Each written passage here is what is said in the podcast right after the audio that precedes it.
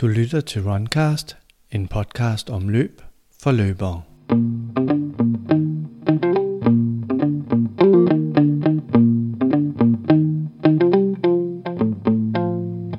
OCR.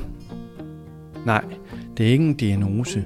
Det er en af de hurtigst voksende sportsgrene i USA, og herhjemme er det også en sport i hastig vækst.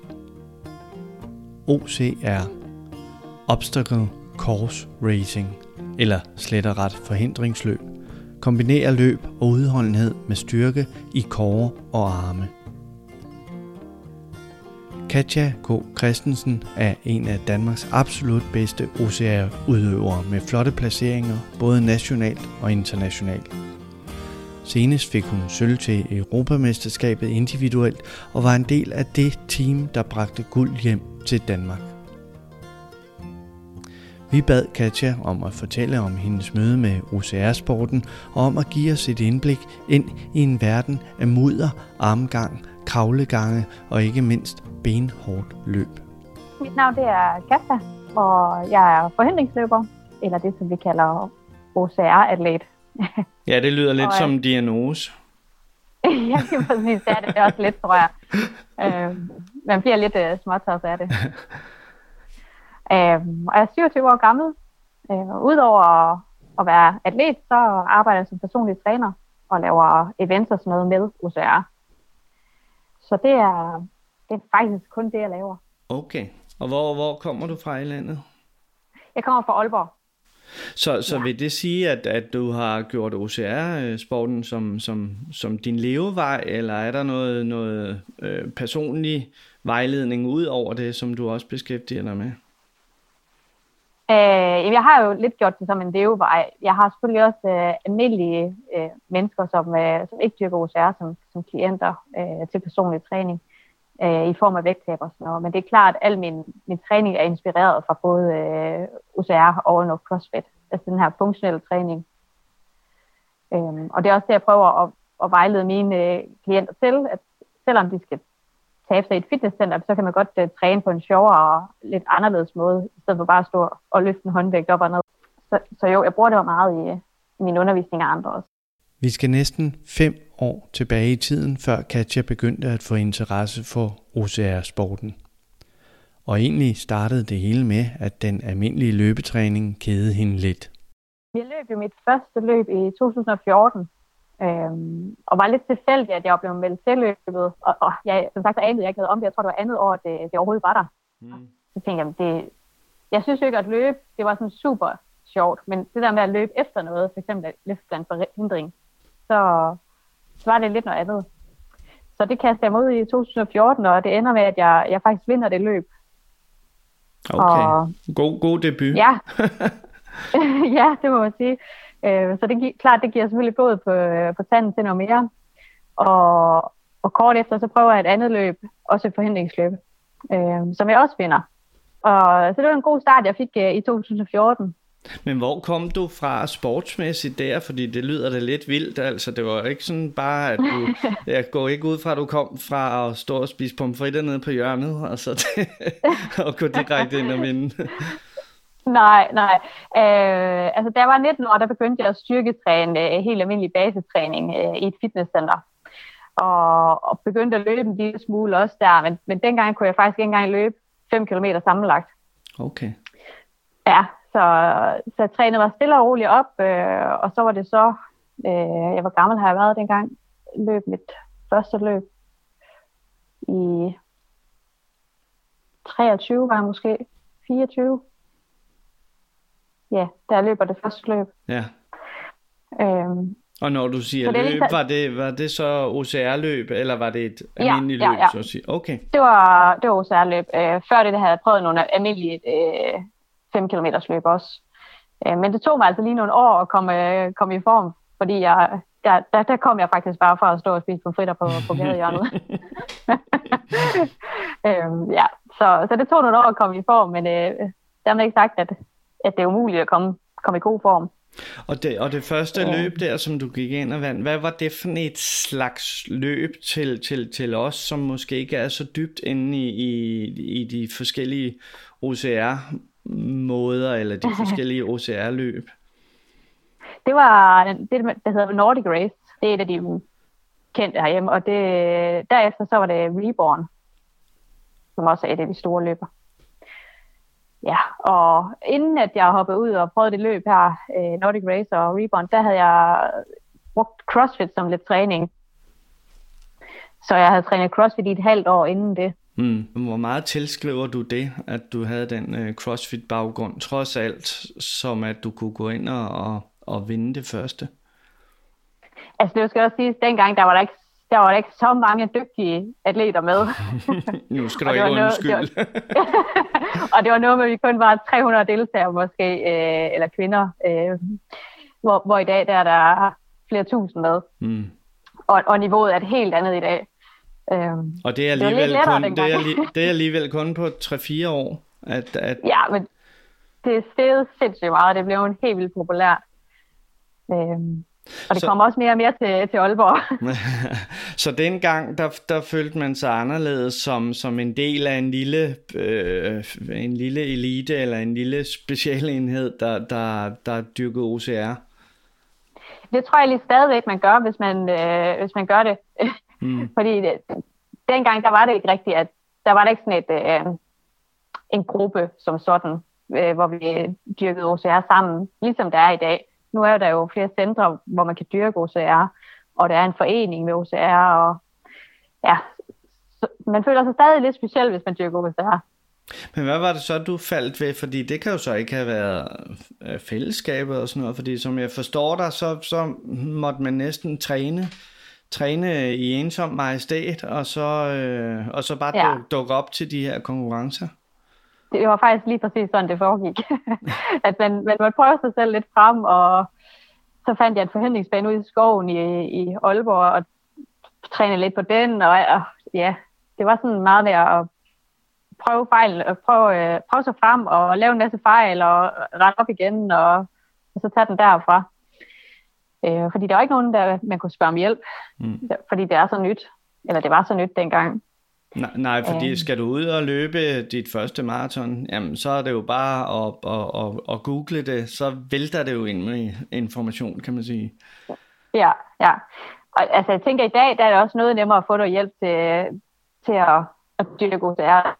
Og det er også derfor, jeg har, har påtaget mig den rolle, fordi jeg har jo prøvet, hvordan man ikke skal gøre det, og lavet alle de her fejl, så nu ved jeg, hvordan man skal gøre i stedet for. Øh, og vi vil rigtig gerne hjælpe andre med at komme i gang med det. Så der er decideret nogen, du øh, ja. øh, har inde under dine vinger og, og, og, og coacher inden for sporten? Det har jeg. Jeg har nogle atleter, som jeg sender afsted. Øhm, nu, nu, ja. nu fortalte du, at, at det var en forrygende start med, med, med, med sejre, men uh, kan du uh, kort så fortælle om din rejse, uh, hvordan den så har været, eller hvordan din karriere har udviklet sig uh, på de 3-4 år, er det jo så? Ja, øh, jamen, året efter i 2015, der var, jeg, der var jeg lidt usikker på, hvilken retning jeg skulle i, fordi at øh, jeg både dyrkede det her crossfit og noget vægtløftning, og lidt bodybuilding og så lidt OCR, så det var sådan lidt øh, en blanding af det hele på det tidspunkt. Øh, men jeg kunne mærke, at det her konkurrence, det synes jeg var, var ret sjovt. Øh, og så tænkte jeg, at OCR, det er der nok ikke så meget konkurrence indenfor. Så brugte rigtig meget CrossFit og lavede en masse CrossFit-konkurrencer, eller var til en masse CrossFit-konkurrencer der. Og så prøvede jeg noget bodybuilding også. Øhm, jeg fandt så ret hurtigt ud af, at uanset hvordan jeg trænede øh, til de forskellige ting, så var det altid til de her forhindringsløb, jeg faktisk var bedst. Okay. Så selvom jeg trænede bodybuilding, så var det stadigvæk øh, på forhindringsbanen, jeg var bedst. Og selvom det var crossfit, så var jeg også stadigvæk øh, bedst på forhindringsbanen. Så jeg besluttede mig, ja, 2016, der, der gik jeg mere eller mindre all in på, på OCR. Øhm, og brugte stadig CrossFit som en del af træningen, selvfølgelig. Men det gik så all in. Øh, det resulterede så også i, at da jeg begyndte at løbetræne en del, der, der var jeg ikke klar over, at man selvfølgelig også skulle være opmærksom på sin sko, og hvordan man løb, løbestil og alt det her. Mm. Så jeg havde altså bare nogle, nogle sko, der ikke rigtig var beregnet til løb, og så tog dem på, og så løb jeg afsted. Og det resulterede i masser af skader og skinnebensbetændelse, og ja, så jeg var rimelig on and off øh, i den der periode. Og hvad, og hvad snakker vi om det? Er det tilbage i 16, eller er, er det lidt senere? Øh, 16, der var jeg meget skadet med, med skinnebindsbetændelse. Hmm. Altså der kunne jeg næsten ikke gå, når jeg, når jeg forsøgte at løbe. Så det, ja, det var smertestillende og diverse behandlinger, den ene og den anden og den tredje slags, og altså, jeg prøvede alt. Øhm, jeg løb stadigvæk nogle konkurrencer, og ender faktisk også med at, at vinde min aldersgruppe til Europamesterskabet. Øhm, det var så takket af forhindringerne. Der var jeg rimelig skarp på. Øh, det var bestemt ikke løbedelen af det, der, der bare var frem der. Og når, når vi snakker sådan noget, lige et lille tidsspring, men når vi snakker om sådan noget som EM mm. og sådan noget, hvad, hvad snakker vi så om distance? Fordi når du siger, at du ligesom kunne gøre det op på forhindringerne, af hvor, hvor, hvad er løbedistance er vi ude i, når vi snakker EM og sådan noget? Dengang var der kun én, og det hed 15 km. Det var som ved 50 forhindringer. Og det var, altså, det har været et af de hårdeste løb, jeg nogensinde har prøvet. Det var, det var faktisk øh, det Europamesterskab i 2016. Øhm, fordi du var skadet, eller bare fordi Nej, det var et hårdt løb? Havde han altså? det, det, var, det var vanvittigt hårde, hårde forhindringer. Øhm, meget overkropsstyrke og arm, armkræfter, der skulle bruges på det. Øhm, ja, så det var, det var ret brutalt, og det var også, øh, jeg var den eneste kvinde i min aldersgruppe, der, der gennemførte det. Og det tog, øh, det tog mig næsten fire timer. og hvordan er det ellers, når man snakker EM? Er det sådan, så, så, så vi er godt med i Danmark, eller er, vi, mm. er der nogle lande, som bare er way ahead of us? Jamen, øh, i 2017, der, der var der EM i Holland, og der gjorde Danmark det sindssygt godt. Altså, vi hævde simpelthen så mange medaljer i øh, diverse aldersgrupper. Øh, jeg tror, det var 17 podiepladser, der blev. Okay, hold da. Øh, til Danmark. Så det var, det var rigtig, rigtig godt. Øh, det, desværre ikke nogen i eliten. Det var, øh, jeg blev selv nummer, nummer 4 i eliten på den, den 15 km distancen. Så lige uden for øh. medaljerækken, øh, desværre. Ja, men året efter, der i 2018, der blev der jo afholdt EM i Danmark, altså i år. Ja. Øhm, og Danmark havde gjort det sindssygt godt øh, sidste år, så der var store forventninger i år til, at øh, Danmark skulle gøre det rigtig godt, også fordi nu var vi på hjemmebane. Mm. Det, det blev afholdt i Esbjerg. Øhm, men øh, man må sige, at de andre lande, de har godt nok øh, oppet sig en del, og især Polen de, øh, de, øh, og Holland, de, øh, de tog rigtig mange af podiepladserne. Så der, der gik det ikke så godt for Danmark. Øh, for mit eget vedkommende gik det rigtig godt. Der, jeg blev nummer to på den lange distance. Okay, og det, er, det, øh, hvad er den lange distance, eller hvad var den lange distance i år? Det er 15 km. Okay, det er en fast... 15, ja, ja, ja, eller den, det, den hedder egentlig standard øh, distance. Yes. Eller standard course. Yes, okay. Og så er, der, så, så er der en short course, som er 3-4 km. Og så er der, så er der team, hvor vi er tre på et hold, og der, der vandt vi faktisk vores team. Og hvad gør man der? Løber man stafet, så at sige, eller, eller, eller yeah. skifter man i løbet af en, en bane? Øh, man skifter i løbet af en bane, så den er delt op i, i tre dele. En øh, teknisk del, og en, øh, en stærk del, og så en, en fartdel, kalder de det. Ja. Øh, så den med farten, det er, det er typisk en hurtig løber. En, der kan komme hurtigt hen over nogle øh, mure og noget. Og den stærke er selvfølgelig den, der skal løfte, løfte nogle tunge ting. Øh, for eksempel have en øh, rackback på, på nakken og slet den et godt stykke. Ja. Øh, og den tekniske, det er, det er den, der tager de her svære forhindringer, som man kender lidt fra Ninja Warrior, sådan nogle ting. Yes. Ja, og, og, og det, hvor, det er den, hvor, hvor er din, øh, det er dig, der har... Det er mig, ja. Det, til den. ja, så der, og bare for den helt uvidende, sådan en stafet, er det blanding af mand kvinde, eller er det kønsopdelt som, som så meget andet?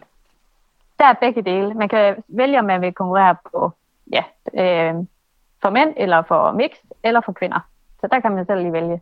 Og vi, øh, vi har et hold øh, for damer, som jeg konkurrerer sammen med.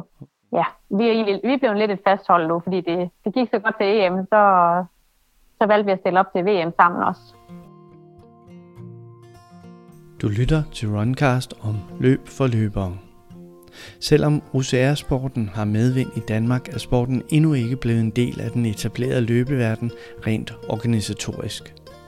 Men der er gode kræfter, der arbejder for ordnede forhold og løbernes interesser. Ja, vi har nogle øh, gode mennesker, der sidder i en øh, forening, der hedder Dogkraft, øh, som, øh, som tager en stor del af det arbejde og prøver at organisere øh, det hele. Men mange af løbsarrangørerne, de er, de er private. Men øh, vi har også nogle enkelte foreninger, der laver nogle løb. Så hvis nu man skal til EM, som du har været til de her øh, nogle, nogle gange, hvad, hvordan ja. foregår det så? Bliver man udtaget, eller melder man sig selv, eller hvordan foregår det? Man skal kvalificere sig først og fremmest igennem øh, nogle af de her kvalifikationsløb, der er. Øh, og dem kan man finde ind på, på Dogcraft hjemmeside. Eller så kan man altid bare kontakte mig, så skal jeg nok hjælpe. vi, vi, vi sætter øh, link ind i show notes og så videre på hjemmesiden. Yes, så skal jeg nok uh, få en masse med til hjem. uh, men det, det fede det er jo, at uh, man kan både kvalificere sig i sin aldersgruppe, uh, og man kan kvalificere sig til den professionelle række. Ender det med, at man ikke får nogen kvalifikation, så kan man faktisk få lov at prøve banen alligevel. Så tilmelder man sig i den klasse, der hedder Open, eller Journey hedder den vist som er sådan en åben klasse for, for alle, der har lyst til at prøve banen. Ja, så der er masser af muligheder for, for at komme ned og prøve den. Og hvordan skældner man mellem øh, dem, som er professionelle, og dem, som ikke er professionelle? Altså, hvad, hvad, hvad er det, der afgør det? Det bestemmer man faktisk også selv. Okay. det er klart, det, det er selvfølgelig noget sværere at kvalificere sig i den professionelle række. Øhm, fordi det er bare en, det er en hård liga efterhånden. Ja, og du skal ligge i, i nogle løb, så er det top 10, du skal ligge i øh, tilløbet for at være med i, ja. i den, eller for at få en kvalifikation. Så det, det kan godt være lidt svært for nogen at, at få den kvalifikation, så er det lidt lettere at få den i aldersgruppe. Og er der noget øh, i forhold til, altså det, det, hvis man skal øh, tjene nogle penge, så at sige, inden for, for langdistanceløb og så videre, så er det jo en virkelig, virkelig bitte lille del af, af, af, af dem, som løber, som, som kan leve af det. Og sådan. Hvordan, er, mm. hvordan er det inden for, for OCR-sporten? Jeg tror, det er meget, meget lige det samme. Øh, at det, det er kun de aller, allerbedste øh, inden for vores øh, sport, der også der, der kan leve af det, og som tjener penge på det. Vi har jo Jonathan Albon i, fra England, som var lige ved at blive millionær. Han skulle lige have vundet et sidste løb, så ville han have fået en million, ud over de andre præmiepenge, han har fået. Han øh, måtte så desværre udgå af løbet. Så han, han blev ikke den første millionær, vi fik. den kan du snuppe så. Den, den, øh, den snupper jeg så. Men det, det, øh, det, det er sådan nogle ultraløb, hvor de løber i, i flere timer ad gangen øh, på forhændingsbanen. Øhm, ja, der, der, der tror jeg, at min øh, kollega Ulrike, hun, øh, hun tager den i stedet for. Okay, der har vi en, der er rimelig sej inden for de der ultradistancer. Der, der har vi en, der er lige præcis.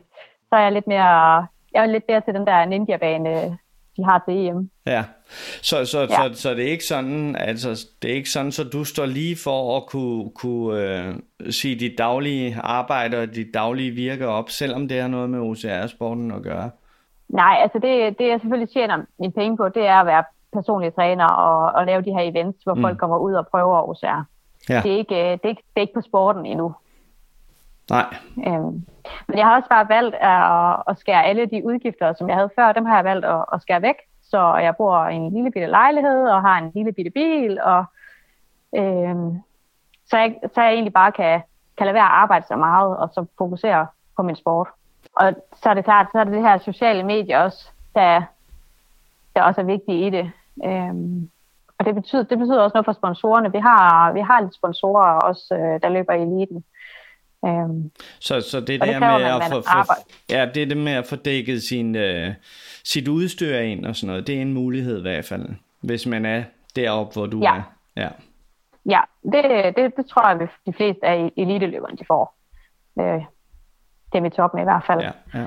Øhm, og så, så er det klart, når vi skal rejse til USA for at være med til VM, eller til Canada for at være med til VM, så, så får, altså jeg får også dækket de udgifter, der er der for yes. sponsorer. Ja. Ja, når du nu siger USA, så, øh, så læste jeg et sted, at, at OCR-sporten derover er en af de hurtigst voksende sportsgrene. Øh, ja, ja. Er, er, er udviklingen i Danmark sammenlignelig med, med USA, eller er det bare en helt anden verden derovre? Øh, generelt med ting i USA, så, så bliver der kastet flere penge efter, efter det, øh, i forhold til i Danmark. Øh, så, så jo, det, det går hurtigere i USA, det gør det, og jeg er da også blevet rådet til, at øh, hvis jeg virkelig skulle leve af det her, så skulle jeg tage at flytte til USA. Øh, så det er da også nogle, nogle tanker, jeg har gjort mig. Øh, men jeg kan jo godt lide at være i Danmark. ja, jeg skulle lige til at spørge, om det så ikke var fristende at, at, at tage chancen derovre. Jo, det, det er det, og den, den ligger stadigvæk også på, på tegnebrættet, men den ligger sammen med alle mulige andre projekter, jeg har i gang. Så. det er jo sådan, det er. Der, sådan type er jeg. Jeg har altid alle mulige projekter i gang. Fedt. Mm. Øh, men det er jo ja. så stadigvæk, øh, det er jo stadigvæk en, en sport, uanset om, om det er samme fart på eller ej, som i USA, så er det jo stadigvæk en, en rigtig hurtig voksende øh, sportsgren i, i USA. Øhm, når, du kommer, ja. når du kommer rundt omkring i landet og sådan noget, øh, føler I, at I er sådan rigtig accepteret af, af, af de traditionelle løbere, øh, så at sige, eller har I slet ikke noget med dem at gøre? Mm, vi har ikke rigtig så meget med de traditionelle løbere at gøre. Øh, det synes jeg ikke, nej. Og er der, no- er der nogen, der kommer fra den traditionelle løbverden ind til jer? Ja, ja der, det sker samtidig, at der kommer nogle triatleter og noget, og de, øh, de har selvfølgelig også en, en stor fordel. Øhm, men de, der er mange, der bliver øh, overrasket over, hvor, hvor meget fysisk øh, det kræver for overkroppen, øh, når man kun er vant til at løbe, fordi det, det er bare noget helt andet end, end kun at løbe. Det, det stiller store krav til, til styrke. Ja, jeg synes, man kan se, se, se uh temmelig stor forskel på jeres biceps og så en uh, triatlet biceps. ja, ja, ja. Men Katja, ja, hvilke, hvilke råd vil du så give til, til den almindelige løber, der, der, der hører det her, der har lyst til at prøve uh, OCR-sporten af? Hvordan kommer man i gang? Jamen altså, det, det bedste råd, jeg kan give, det er at melde dig til et løb, og så bare prøve det. Fordi så mærker du med det samme stemning og oplevelsen og det hele, og så bliver man enten kommer man ikke igen, eller så bliver man afhængig af det. Og, og, og man vil ikke blive, øh, altså sådan en, en som mig, som har løbet langdistance i mange, mange, mange øh, år. Jeg tænker, altså min kåre, den er jo som slatten af gurk. Jeg vil, jeg vil, jeg vil sådan tænke, ah, et eller andet må jeg gøre ved det, inden jeg tør og, og gøre mig selv til grin. ja, ja. Det, det er da heller en god, en god ting, at den, øh, du ikke får trænet din kåre nok. Det skal man da også som løber. Jamen, jeg ved det jo godt. Ja. Styrketræning skal alle lave. Ja. Uanset om man løber, eller OCR, eller hvad man end foretager sig. Men det du siger, det øh, er faktisk, at, at man, bliver, man bliver ikke til grins. Øh, bare komme ud og så få, få det prøvet af. Der er alle størrelser ja. og alle typer. Og... Det, lige nøjagtigt. Altså det er jo det fede ved den sport her, det er, at der er en elite, der løber først, som virkelig er inde i det her konkurrenceelement, og så er der en hulens masse mennesker, der løber bagefter, som løber øh, enten for sin egen skyld, eller løber for at have det sjovt med sine venner eller kollegaer, øh, eller bare ud for at få en, en sjov oplevelse. Præcis, og det er jo ikke anderledes, kan man sige, end alle mulige andre øh, Nej. løb, der er i, i, i Danmark rundt omkring. Det er klart, hvis man gerne vil altså, komme nogenlunde igennem det sådan en bane der, så, så er der selvfølgelig nogle ting, man kan gøre, øh, inden at man skal afsted til det. Og der vil det for det første være en god idé at få løbetrænet lidt, så man har noget luft undervejs, så bliver det altså lidt sjovere. Øhm, derover så er styrketræning rigtig vigtigt. Øhm, begynder at få øvet nogle pull-ups. Kan man ikke lave pull-ups endnu, så øh, ned og hænge i en TX-del øh, og lave nogle, nogle rows. Mm. Øhm, altså få trænet de her, de her muskler, som kan hjælpe en til at, at komme over forhindringerne. Og er der, ja. noget med, er der noget med, der er en way out, hvis nu man ikke kan komme over den der forbandede høje mur? Ja, altså det er jo ikke sådan, at, øh, at de siger til dem, så får du ikke lov at gennemføre, før du over den mur. det, øh, man kan altid bare gå ved siden af en forhindring, hvis det er. Øh, derudover så, øh, det, der er sådan set kun regler for eliten, og, og det er sådan, at vi får et armbånd på, og der er en forhindring, vi ikke kan klare, så bliver det klippet armbånd, og så er vi diskvalificeret. Så ja. der er ikke de her strafrunder eller sådan noget, som man ser i skiskydning, hvis man rammer ved siden af? Jo, det er der til nogle af, til nogle løb bruger de det, øh, og det, der er egentlig også øh, til nogle af dem her, hvor vi har armbånd på. Øh, men altså, hvis du mister dit armbånd til de fleste løb, så er du uden for konkurrence.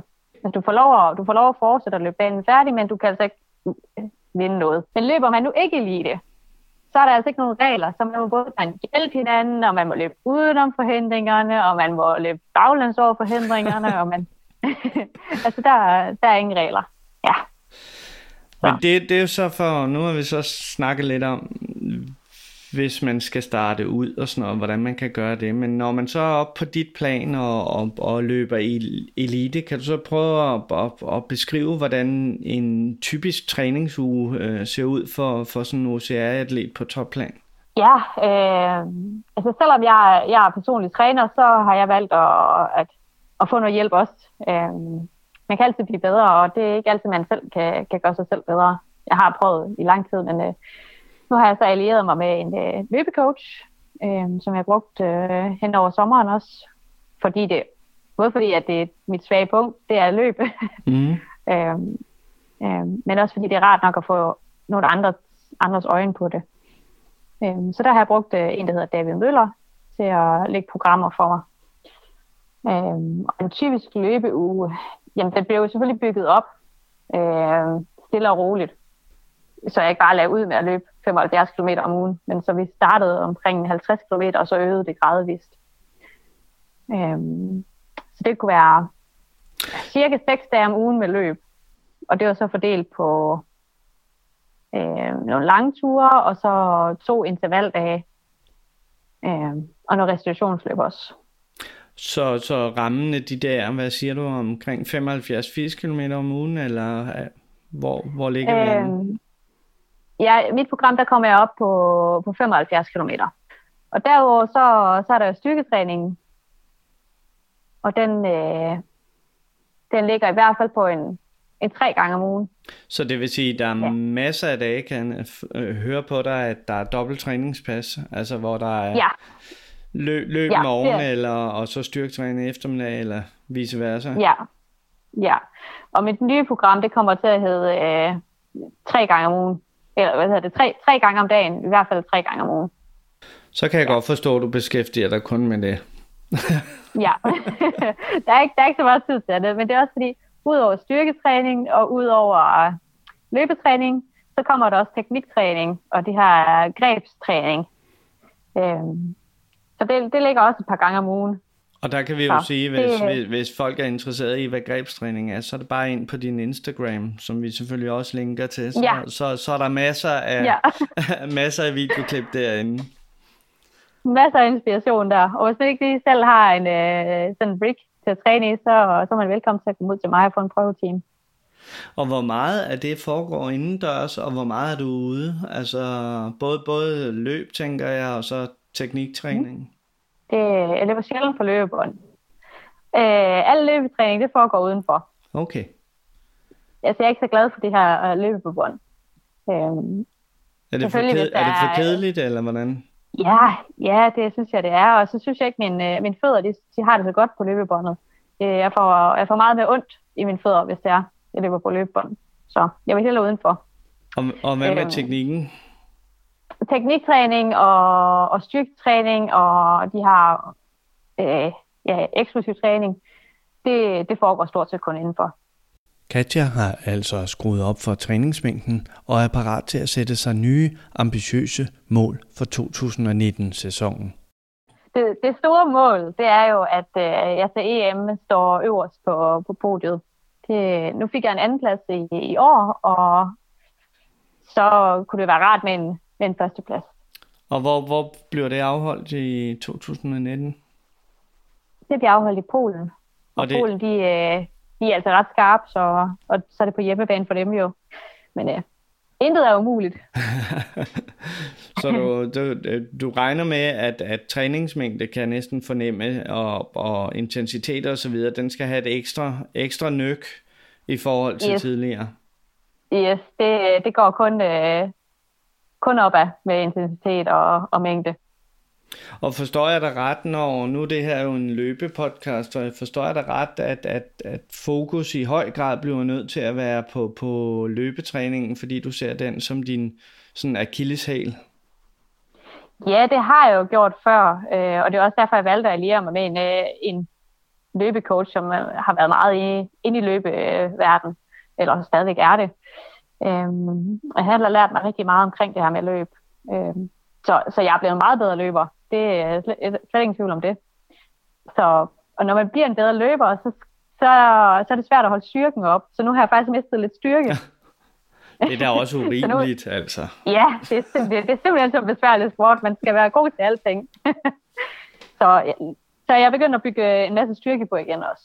Så, så jeg kan fornemme, at, at, at det har meget at gøre med at finde den der balance med både at, ja, at, at, ja. at have noget styrke og noget eksplosivitet, og så samtidig kunne, ja. kunne være i gang i de mm. der... Ja, hvor, hvor, hvor, hvor lang tid er det typisk for sådan 15 kilometer? Øhm, jeg løber det cirka lige under to timer. Ja, så, så, så, så tror jeg, der er mange af lytterne, som vil sige, at så, så kan det der løb ikke være helt skævt. Nej, altså det, det tænker jeg ikke. det er det nok ikke. Øh, og så er det så med 50 forhindringer. Okay, ja. så det, det er EM. Er der andre, øh, er der andre fokus, fokusområder? Altså, der er jo de almindelige løb i Danmark også, som jeg tænker at tage med til, øh, i hvert fald Reborn, de har, de har virkelig lavet nogle super fede løb. Øh, så dem, øh, dem skal jeg nok øh, også være med til igen. Og så kigger jeg lidt efter at skulle til, til udlandet og prøve nogle, øh, nogle udlandske løb. Det kan jo være, at jeg skal prøve at kigge lidt efter USA og, og prøve nogle af deres løb. Jeg skulle lige til at sige det, fordi du, nu, nu har du sagt meget EM i, i vores samtale her. Er der også et, et, et VM eller, eller, eller noget ja. derovre, man kan tage til? Ja, der er også, øh, der er også VM, og det er selvfølgelig også øh, en, en af de store, og det, der vil jeg også rigtig gerne gøre det godt. Øhm, banerne er ret forskellige, altså EM og VM-banen. EM-banen, den er, der, der skal man virkelig være en ninja for at kunne klare den. Hvor VM-banen, den er måske lidt mere spiselig for alle. Altså der kan, eller det er stadig ikke fordi, den er super nem, nem eller noget, men den, den er trods alt lidt lettere end EM-banen. Og EM-banen, den, den er bare kendt for at være brutal. Men så kan man jo så sige, set ud fra dit synspunkt, at hvis du kan blive et to stykker i EM, så må, må forudsætningerne jo være gode til, til VM, tænker jeg. Yes, det, det skulle de gerne. Der er også et mål, der skal nås med VM. Jeg, jeg har sagt, at jeg stopper ikke, før jeg er verdensmester. Sådan skal det være. Så ved man, at man Men, har et mål. Fedt at høre en løber, der har et mål og ikke er bange for at sige det højt. Det bliver spændende at følge Katjes udvikling og karriere, og herfra tør vi godt sætte penge på, at verdensmesterskabet er inden for rækkevidde. Jeg hedder Ole Thorning Jacobsen, og du har netop lyttet til Runcast om løb for løbere. Du kan abonnere på Runcast i iTunes eller i din foretrukne podcast-app på mobilen. Du kan selvfølgelig også fange din yndlingslyd om løb for løbere i Spotify. Gør som over 500 andre og følg med på Runcast Facebook-side, så du altid er opdateret om nye episoder og de løbere, vi har mødt i episoderne. Kan du lide, hvad du hører, hjælper en rating i iTunes med at udbrede kendskabet til Runcast. Du kan også lige give et præg til din løbemarker næste gang I er på landevejen eller i skoven. Indtil vi høres ved igen. God løbetur.